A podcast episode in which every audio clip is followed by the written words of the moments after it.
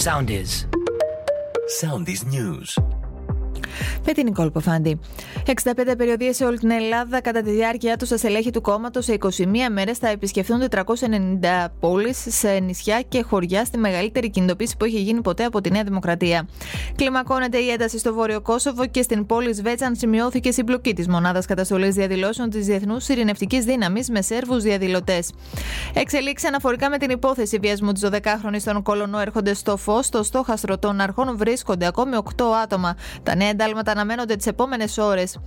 Χιλιάδες άνθρωποι υποχρεώθηκαν να εγκαταλείψουν τα σπίτια τους σε προάστια του Χάλιφαξ στον Ανατολικό Καναδά εξαιτίας δασικής πυρκαγιάς. Ο Πέδρο Σάντσες ανακοίνωσε τη διεξαγωγή πρόωρων βουλευτικών εκλογών στην Ισπανία μετά την ήττα που υπέστη το κόμμα του στις αυτοδιοικητικές εκλογές. Τραγωδία στη Ρόδο το μεσημέρι της Δευτέρας, όταν ένας 26χρονο Βρετανός τουρίστας κεραυνοβολήθηκε την ώρα που έκανε μπάνιο στη θάλασσα.